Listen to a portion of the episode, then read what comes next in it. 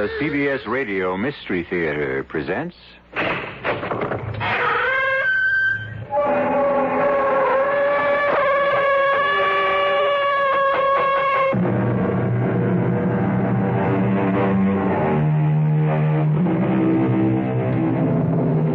Come in.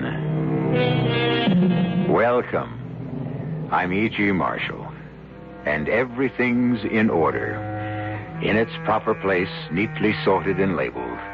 All the items of suspense, mystery, terror, and the macabre. It only remains to mix and brew. Of all sad words of tongue and pen, the saddest are these. It might have been. It might have been. What might have been could we but recall that hasty word, that heedless act? Yes, indeed. Had we but known then what we know now, how different things would be today. Or at least that's what we like to tell ourselves.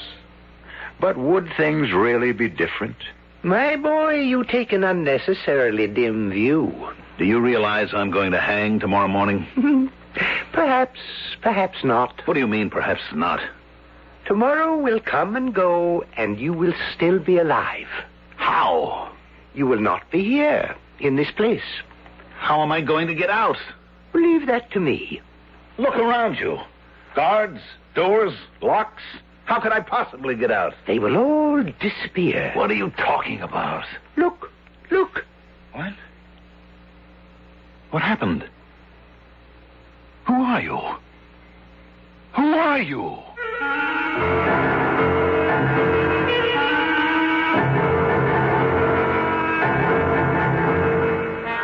Our mystery drama, The Garrison of the Dead, was written especially for the Mystery Theater by Sam Dann and stars Mandel Kramer. It is sponsored in part by Buick Motor Division. I'll be back shortly with Act One.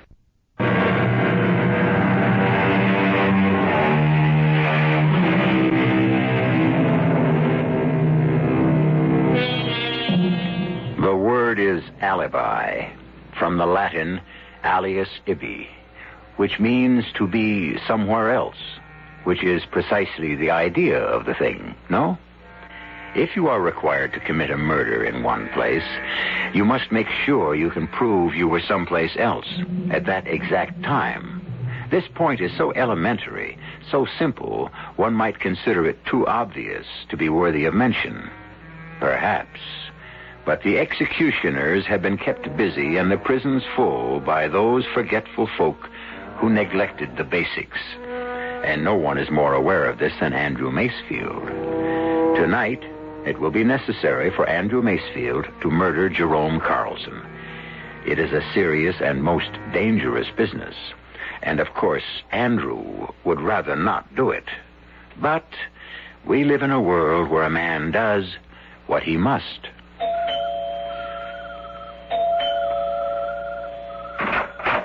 Hello, Jerry. Andy Macefield. Thought you were in jail. Quit the comedy, Jerry. You knew I was out on bail. You going to ask me to come in? No. Jerry, I've got to talk to you. Whatever you and I would have to talk about has already been said. Jerry, you got to give me a break. I know all your stories by heart. And try to understand. And remember, if sinners entice thee, consent thou not. What's this? You?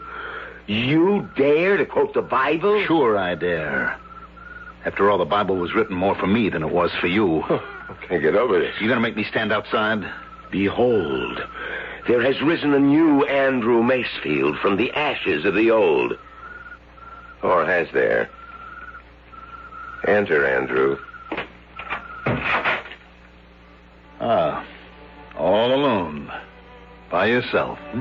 Spoken with your usual flair for the redundant, Andrew. Well, what revelations have you to share with me? Jerry. Jerry, do you want me to go to jail for ten years? Actually, I would want you to go to jail for life. And pay a half million dollars in fine? That money never belonged to you. Jerry, I'll give you half. That's your cut to keep your mouth shut. So, there really isn't a new Andy Mason. A quarter of a million, Jerry. How many magazine stories do you have to write before you can see a quarter of a million? I'm sorry. Jerry, give me a break. I trusted you, Jerry.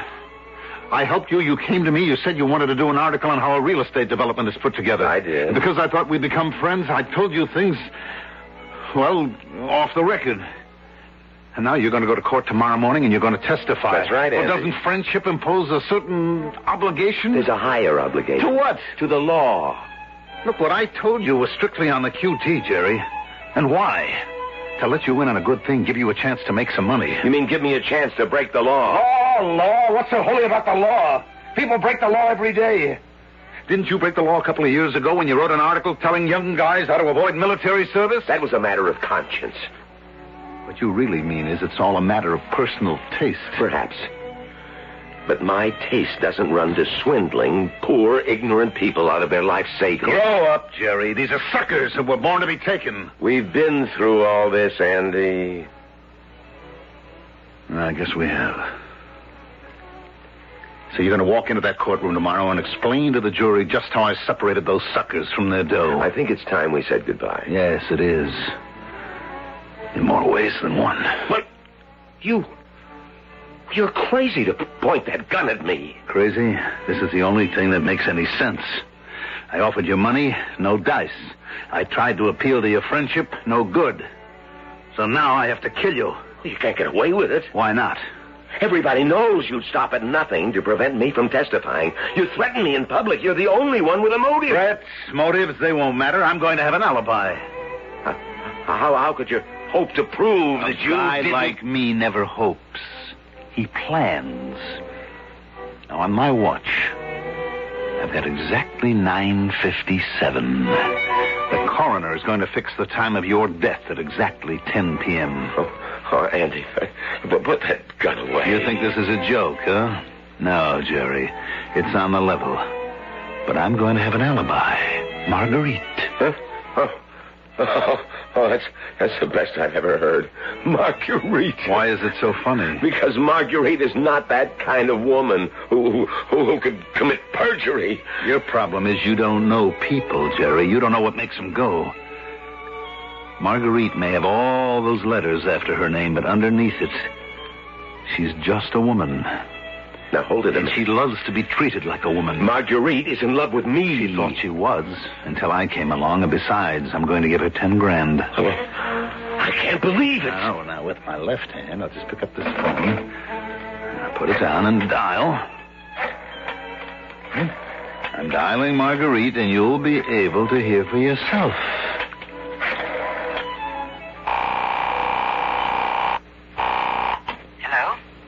Go ahead, pick it up, Jerry. Talk to the lady yourself. Uh, hello, Marguerite? Who's this? It's me, Jerry. Marguerite, Andy's gone crazy. He's here pointing a gun at me. Oh, no, Jerry. Andy can't be there. Huh? He's here with me. No, no, he's here. He, he wants to kill me. Now, dear, he can't be at your place. He's right here and he's angry. He's No. yelling at me. Just, No. just listen. Marguerite, listen to me. You listen, Jerome. Hear for yourself. You're not going to make a monkey out of me. You're not going to go running around with every Tom, Dick, and Harry the minute I turn my back. Oh, back. shut up, Andy, and give me a rest. You see, Jerome? Andy and I are having a fight. No, So call me back later. no, no. Uh, Marguerite! Marguerite! Hang up, Jerry. That's all there is. No, listen. My voice is on a tape recorder. That apartment has thin walls. Now, you know how neighbors love to listen to a lover's quarrel. So Marguerite will swear that I was with her. No, Plenty of no. people will swear they heard me. But, but if I'm dead, everyone will know that you killed me. What everyone knows and what everyone can prove are two different things, Jerry. I've got the alibi. You, you won't get away with it. How could I be here to shoot you dead at 10 p.m. when I was in Marguerite's apartment in North Hastings, 35 miles away? That car of yours, that loud, flashy car, someone sure to have spotted it. I'm not using my car tonight. I'm driving Marguerite's mousy little... Nandy, Andy, Nandy. what? You want to make a deal now, Jerry? It's too late. Timing, Jerry. Timing is everything in life. Who, who besides you would, would, would kill me? Take Who? your watch, your ring, your wallet, break the back window. You won't fool the police. I remember that you told me that civilized men build the cities and then the barbarians sweep down from the hills and destroy them. Well, the It, barbarians it win won't again. work. It won't work. Something will go wrong. Nothing, absolutely nothing is going to go wrong. Andy. At 10 o'clock tonight, I won't be here. Andy. Marguerite will swear that I was 35 miles Andy, away. think of what you're doing. Think. Where has the time gone? It's exactly 10 o'clock. No, no, no. It, it, it's fast. Goodbye, my best and only friend. No. no you- you- You've got to believe I'm sorry, Jerry. That's the only way you'd have it.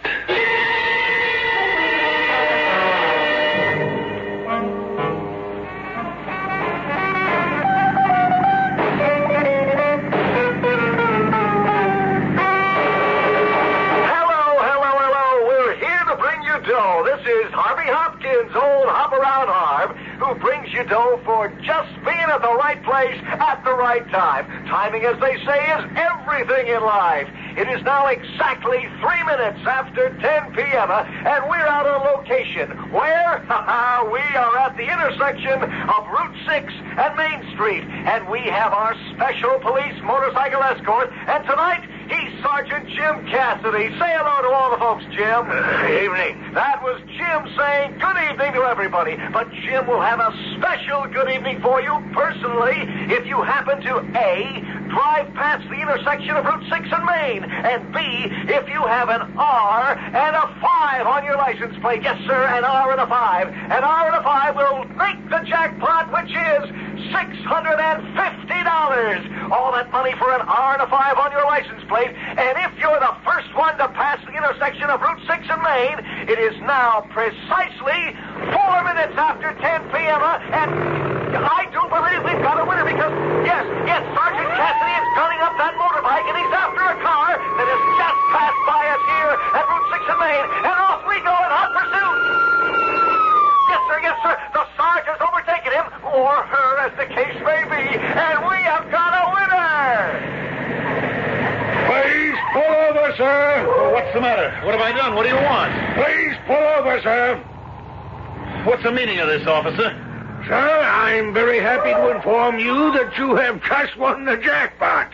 Yes, sirree, folks. He doesn't believe it. I can tell from the look on his face that he look, does I don't not have believe it. time to stay here. You don't have the time to reach out and grab six hundred and fifty dollars. Do you mind if I just... The keep- money is yours now. What's your name, sir? Please, I don't The have rules and regulations compel us to give this money to the driver of any car with R and five on his license plate who. I don't have an R and a 5 on my plate. I- Is that true, Sergeant? His plate number is R55, Harv. Man, you've got it in spades. But I tell you, I don't have a... Don't you even know your own license plate number? This isn't my car. It isn't your car? No, it belongs to a friend. So, if you don't mind, I'll be on my way. Uh, one moment, sir. May I see the automobile registration? What do you want to see the registration for? May I see it, please? Now, look, I am a law-abiding citizen. May I see the registration and your driver's license? But I haven't done anything. Friend, all we want to do is give you six hundred and fifty dollars. Your license, please. Yeah, yeah, sure.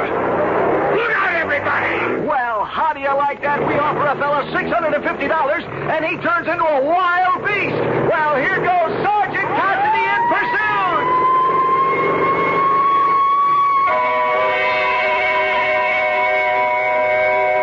The obvious thing here would be to quote from Bobby Burns the best laid plans of mice and men gang off to Glay. We could quote him, but we won't because uh, really the plan didn't go wrong. The plan was fine. Something else went wrong. But what? And how? Where? When? Well, we're really only a third of the way home. You can't expect to know everything right now, can you? I'll return shortly with Act Two.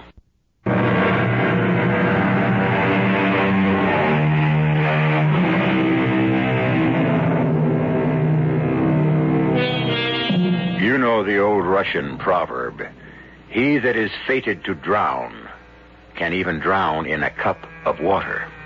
And so it is with our friend Andrew Macefield. Except Andrew will not drown. He will hang. He will hang for the murder of Jerome Carlson. And of course, you know why. When that beautifully crafted alibi suddenly collapsed, the judge and jury made quick work of the case. The date for the hanging has already been set. And the days, if we may quote that beautiful song, are dwindling down to a precious few. I, I couldn't help it. It was him or me. I, I didn't want to do it. He was my friend. Tell him, Jerry. Tell him. We were friends. Tell him. Tell him we were friends, Jerry. We were friends. And you know it was nothing personal. You don't hold it against me, do you? Do you, Jerry? Oh, no, Andy. Certainly not. I don't hold it against you. You see, he forgives me. He forgives me. Tell him. Tell him. I forgive you. You should have said so at the trial, Jerry. You should have said so. I did, Andy. But no one was listening to me. I was there. Help me. Somebody's got to help me. I don't want to hang. I'll help you, Andy. I'll swear you spent the whole evening at my apartment. That's no good. You're supposed to have brains. You teach college. Don't you know that's no good? How could I have been with you when the cops picked me up? Oh. She never had much practical knowledge. Jerry. Jerry, they're going to hang me. Yes. Somebody has to help me. I'll help you. I'll swear you were in my apartment. Crazy dame, that won't work. Somebody's got to do something. I don't want to hang. Somebody do something.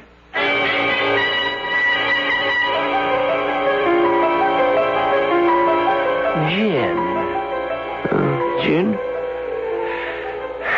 Yeah, I guess you got it. I must say, Mr. Fallowfield, your mind doesn't seem to be on this game. You could be right, Mr. Paris. You've got a faraway look in your eyes.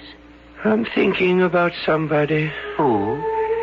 A fellow named Macefield. Andrew Macefield. Andrew Macefield. Would he happen to be your client by any chance? He would. Well, what about him? He's going to hang tomorrow morning. Why?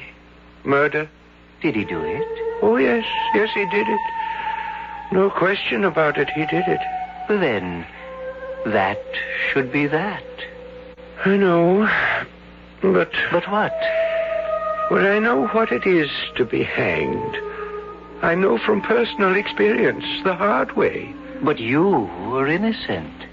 That didn't make it any easier to take. Well, what can you do? You're his guardian angel. But you did what you could. I still think I failed him. We can only advise.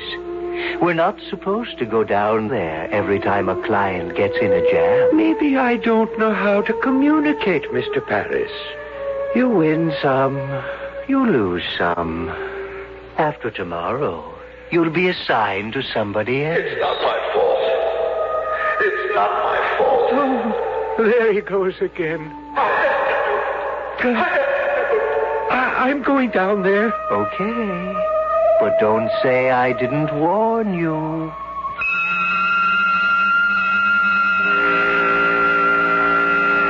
It's not right. It's not right. Help me, please. Somebody's got to help me. Mr. Macefield. Mr. Macefield. What? Hey, What? hey, hey, hey, hey. What? What do you want? Oh. Oh, it's you. Yes, yes, me, Al, the guard. It's not time yet. It's not time yet. No, no, no, it ain't nowhere near time. You said you let me know in advance. You, you said you'd give me plenty of warning. Sure, sure, sorry I had to wake you, but you got a visitor. A visitor? Yeah. Oh, You've got to be joking. Who would want to see me? I would. What? Who are you? May I come in? What do you want? Well, I want to discuss your case. My case. Uh, yes. My case. What case? I've been turned down everywhere by everybody. Is that a fact? It's gone all the way to the Supreme Court. I don't have a case. I've decided to hear it. May I come in? My name is Fallowfield. Are you a lawyer? Because if you are, you're wasting your time. I've run out of appeals. Besides, I don't have a dime left to my name. I'm not a lawyer. I'm your guardian angel. You're my. Al, get this nut out of here. Don't make so much noise. What's the angle? Come on, level with me, buddy. After all, I'm an old hustler myself. Well, I- I'm really not supposed to be here. Is that a fact? I want you to have another chance. But you have to convince Look, me. This is going to be my last night in this world. You've been saying you've got a bad deal. Now tell me, why? Why is it a bad deal? You killed Jerry Carlson, didn't you?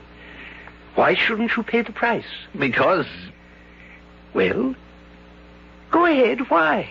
I have to know. All right, what's the difference?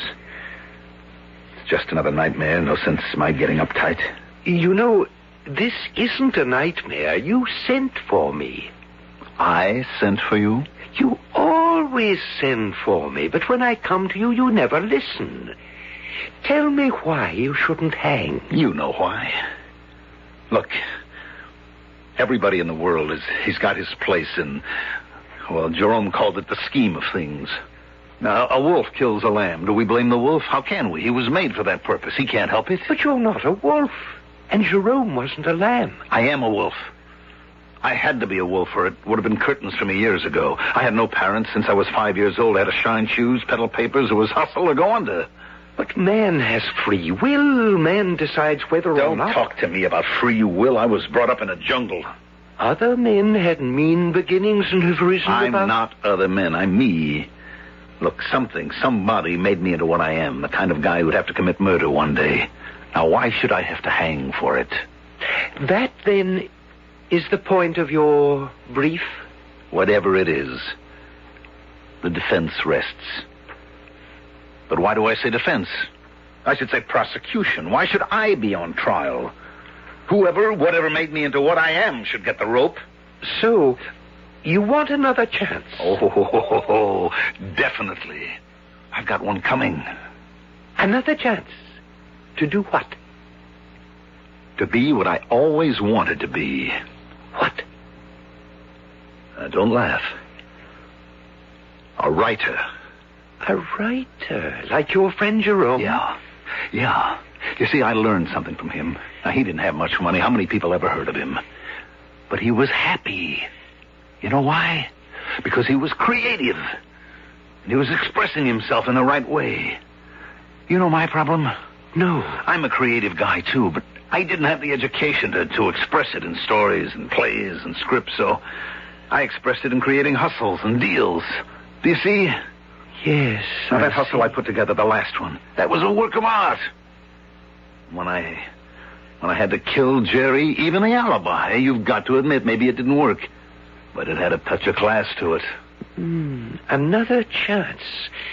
And this time you'd become a writer. And you'd express yourself in fiction. This time, would you listen to me? Would I listen to you? Look, if this is on the level, would I forget how close I came to that rope? Will you listen to me this time, Andy? Will you? Sure, sure. I, I shouldn't say this, but my job would be on the line with you. If I guess wrong, well, you've got to understand I'm going out on a limb for you. Promise, promise you'll listen to me this time. Will you promise, Andy? I promise, I promise. Mr. Fallowfield, you're making a mistake. But he is promising. He's promised me, Mr. Paris. Okay, Mr. Fallowfield. Don't say I didn't warn you. And, uh, will you, will you become a writer? Yeah. A fine writer? And a credit to both of us? Yeah, yeah, sure. Hey, look at me. You got me believing it. And, uh, in just one minute, a strange thing is going to happen to you. You won't be in this jail. No? Where? Where will I be? I don't know. Because you will have lived a different life, I hope. And so you will be wherever that life has taken you. But where are you going to be? Where I'm supposed to be, Andy. Watching over you, trying to guide you. And what will I have become? What you claim you wanted. A writer. A writer. Will I be rich? Famous? Why? Is it important? As long as you're creative, isn't that the main thing? Sure. Sure, that's all that counts. Andy, in 30 seconds, you'll be 37 years old, just as you are now. But instead of being in a cell, you will be wherever your different life has led you. And Andy, I hope you keep your promise and listen to me.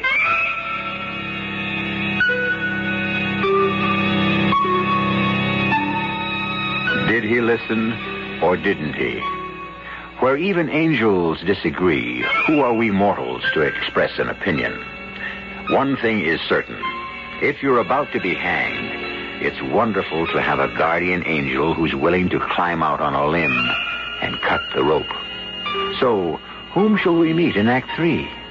A different or the same old Andrew Macefield?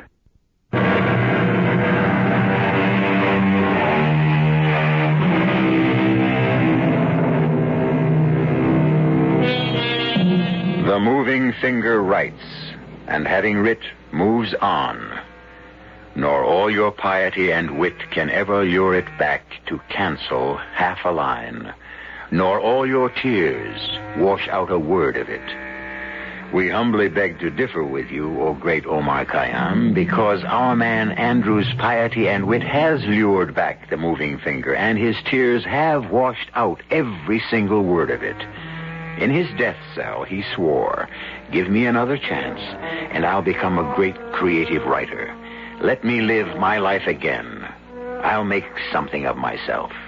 So, he is living it again, and he has reached this day in his new life.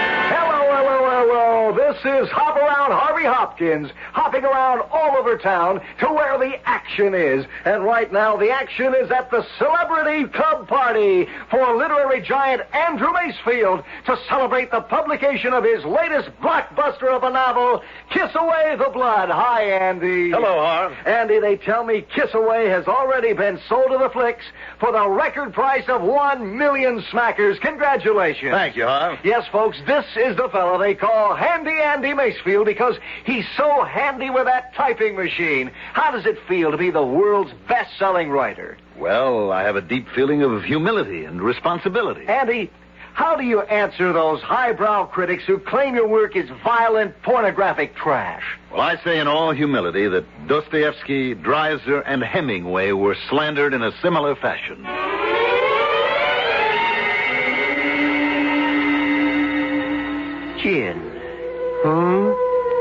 I've got gin, Mr. Fallowfield. Oh. Ah, so you have, Mr. Paris. You know, Mr. Fallowfield, this is the first time in 37 years I've been able to beat you at gin. Your mind isn't on the game. No, I suppose not. It's that client of mine. It happens you did the right thing. You saved him. No, Mr. Paris. I didn't save him. How can you say that? He's a great success. No, he's a failure. When I saved him from the rope, he promised to listen to me. Well, he did. Look at him today. He didn't listen to a word I said. He squandered his gifts. He frittered away his talent. He said he wanted to be truly creative, like his friend Jerome Carlson. But he lied to me. All he wanted. All he wanted was success. What's wrong with success? You mean creative people have to starve? No, no, no. A man must be true to himself, or his soul becomes twisted and deformed, mean and diseased. Mr. Fallowfield, you did a wonderful job with him. But he promised he would be like Jerome Carlson. With all due respect, Jerome Carlson is a schlemiel. Mm, Perhaps. But Jerry Carlson has two things Andrew Macefield covets. Is that so? Yes, Jerry has talent. And Jerry has Marguerite. And for those two things, Andrew Macefield will be willing to commit murder. And I have to stop him somehow. I'm going down. You can't keep going down there. It's the only way. He doesn't listen to me. I must confront him. But the brass here doesn't want us to keep going down there all the time. Every 37 years? I think that should be allowed.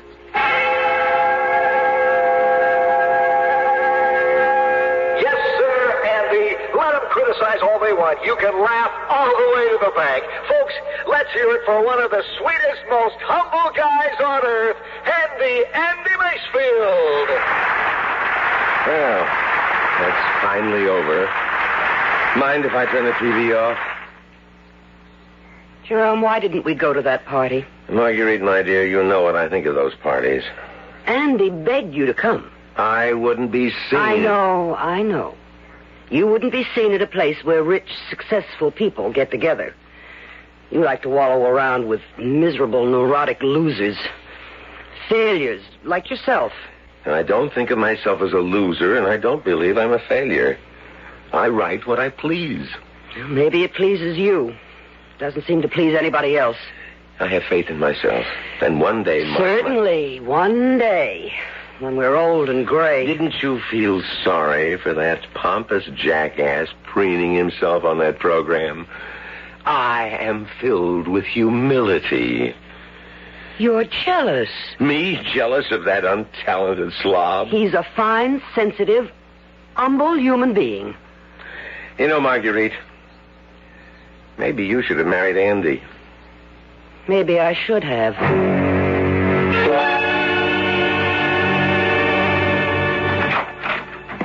Andy. Where were you? You didn't show up for the party. Oh, Andy, you knew Jerry would refuse to go. I lined up a whole gang of people for him to meet. Agents, publishers, producers. He could have done himself some good. Why didn't he want to He's come? He's working on his book. Oh, his book.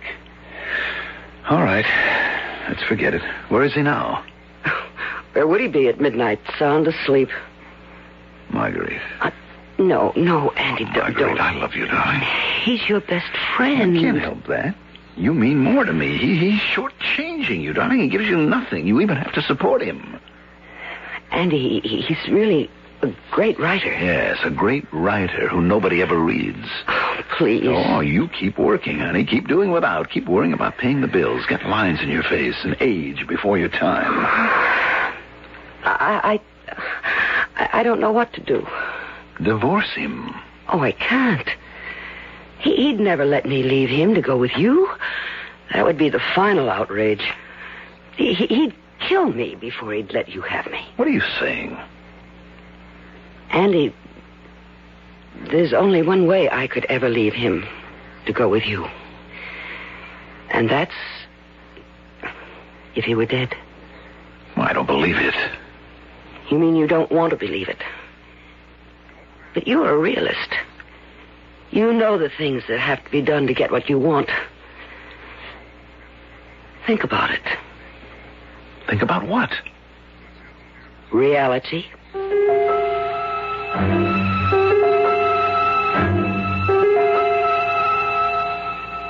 Good evening, Andy. What? Well, who are you? An old friend. How did you get in here? Uh, my name is Fallowfield. I don't believe this.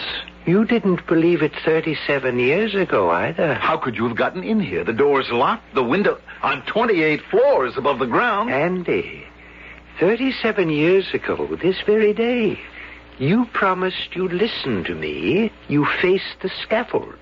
I gave you another chance. Wow. Keep talking. I'm having a vision. No, this is all real.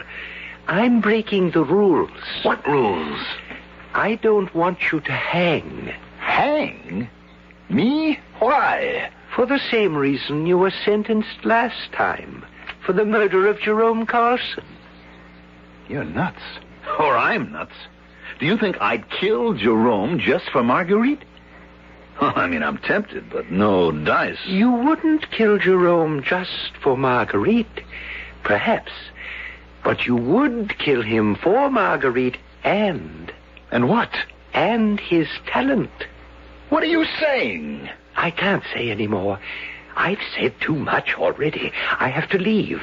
I'll keep trying to advise you and guide you in the usual way. But this time, please listen. Oh, sure. Look, Mr. Uh, Fallowfield. Ma- Where'd he go? This is something. I'm. I'm dreaming while I'm wide awake.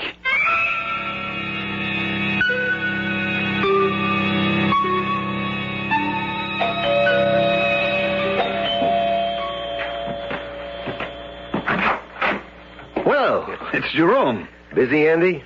When a pal knocks at the door, come on in. What have you got there? In this little carton. Well, it looks like a manuscript. It is. But to call it a manuscript hardly describes it. It represents my entire life's work. In what a way? It's my life as a writer, Andy. Everything I ever thought, felt. And this manuscript, this.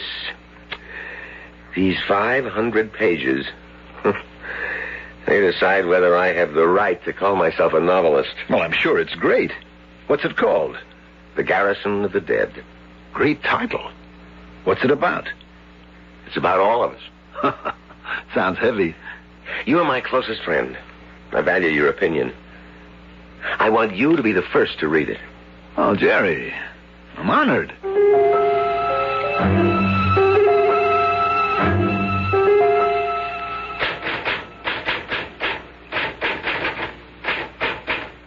Oh, Marguerite, uh, turn on the TV. Andy's going to be on the show with that, that obnoxious Harvey Hopkins again. If he's so obnoxious, why do you listen? Oh, I haven't seen Andy in weeks. Ever since I gave him my manuscript to read. I wonder why I haven't heard from him.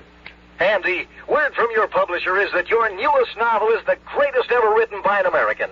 Different, completely different from anything you ever did before. I quote, a big, brooding, philosophical. Yes, that's true. What's the title, Andy? The Garrison of the Dead. But uh, that's my title. Sounds like a blockbuster. That's my book. Well, you see, man gathers in groups, but these are truly garrisons. And man thinks he's fighting for life, but in reality, he's already dead. That is Marguerite, it's mine. It's mine. He stole my book. Calm yourself, my dear. You stole my book. What book? The one I asked you to read. Jerry, are you ill? Do you deny that you stole my Jerry. book? I asked you to read it so you would see what you could have written if you hadn't frittered away your talents. I wanted you to read the work of a novelist, you pornographic hack. Jerry, you've gone crazy. You won't get away with it. I'll sue you for plagiarism. I'll expose you for the fraud you are. Jerry, are. please don't make a fool of yourself. Andy, we're in trouble. Why, Marguerite? Trial tomorrow, the, the plagiarism trial. Andy, Jerry has proof. Proof! How could he have proof? He's been writing Garrison for 20 years. He he started when he was in the army overseas. The first two chapters were published in some obscure provincial magazine in Germany. What are you saying? Now, the magazine went under years ago. But he has a copy with those two chapters and an outline. Andy, tomorrow in court he can destroy you. Us. Now, wait. Just wait. I've got an idea. Suddenly, I've got an idea. What time is it now? Uh, six o'clock. All right. Drive over to my apartment. I've got a plan, Marguerite. And it's foolproof. That gun away, Andy. You're crazy. This, this trial has generated too much publicity. Everyone will know that you killed me and why. Forget that I'll have an alibi. How could I have killed you here in South Freehold at 10 p.m. if I was at my apartment in North Hastings? Marguerite's covering for you won't help. What was she doing in your apartment anyhow? People will ask. She came to me as your loyal, loving wife to beg me No. to go easy on No, you. you won't get away with it. Oh, yes. At 10 p.m., when you were killed by a burglar, No. I'll be able to prove I was in my apartment. Would your wife lie to save me? No. So you see, Jerome, I get it all. The woman the fame. No. And you won't get the chance to show that magazine. You, you won't get away with it. Keep no. saying that if no, it you makes won't. you feel better. No, no, please, Andy, no, no. I'm sorry, Jerry. I'm really sorry. But I had to have that book.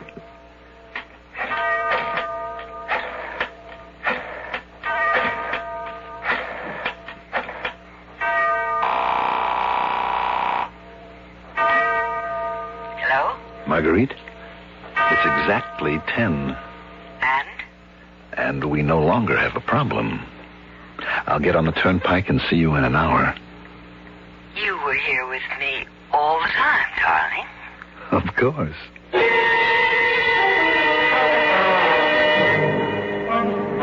I better use the automatic lane so that no collector might see me and pick up my ticket. Hold it, hold it. Here's our man, boys. What's the matter, Sergeant? Sir, it is my present duty to inform you that exactly four minutes past ten this evening, you have become the one millionth motorist to use the turnpike. What? The Turnpike Authority presents you with this savings bond. All right, take his picture, boys. Hold it right there, sir. Now, sir, what's your name? Mr. Fallowfield.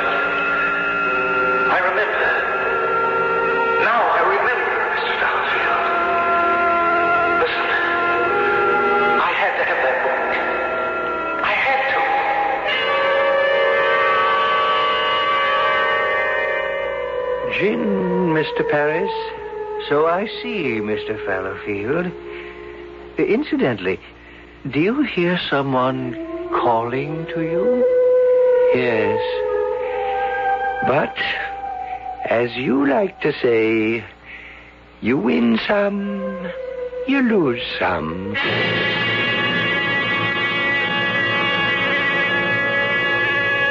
Well, what do we know for sure? We know for sure that back at that toll booth, they asked Andy his name, and his name turned out to be Mud. And uh, what does it prove? It proves that after a while, even the most patient, kindly guardian angel will stop listening if you irritate him long enough. So, please listen to yours. I shall return shortly.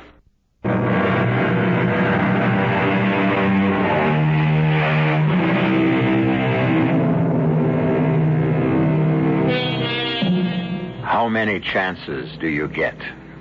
Just one? Well, how do you know? And what are you doing now? Is it something you may have done before and paid a price for? How do you know? Since you never know, and since there's no one who can really tell you, stay with what you can count on. And you can count on being with us seven times a week right here on my Mystery Theater.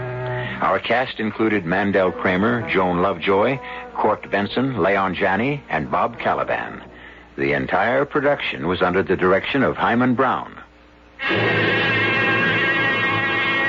And now, a preview of our next tale. It's incredible. That's what it is. Now, just a minute. You say she was willing to pay $1,000 for it. Imitation leopard skin.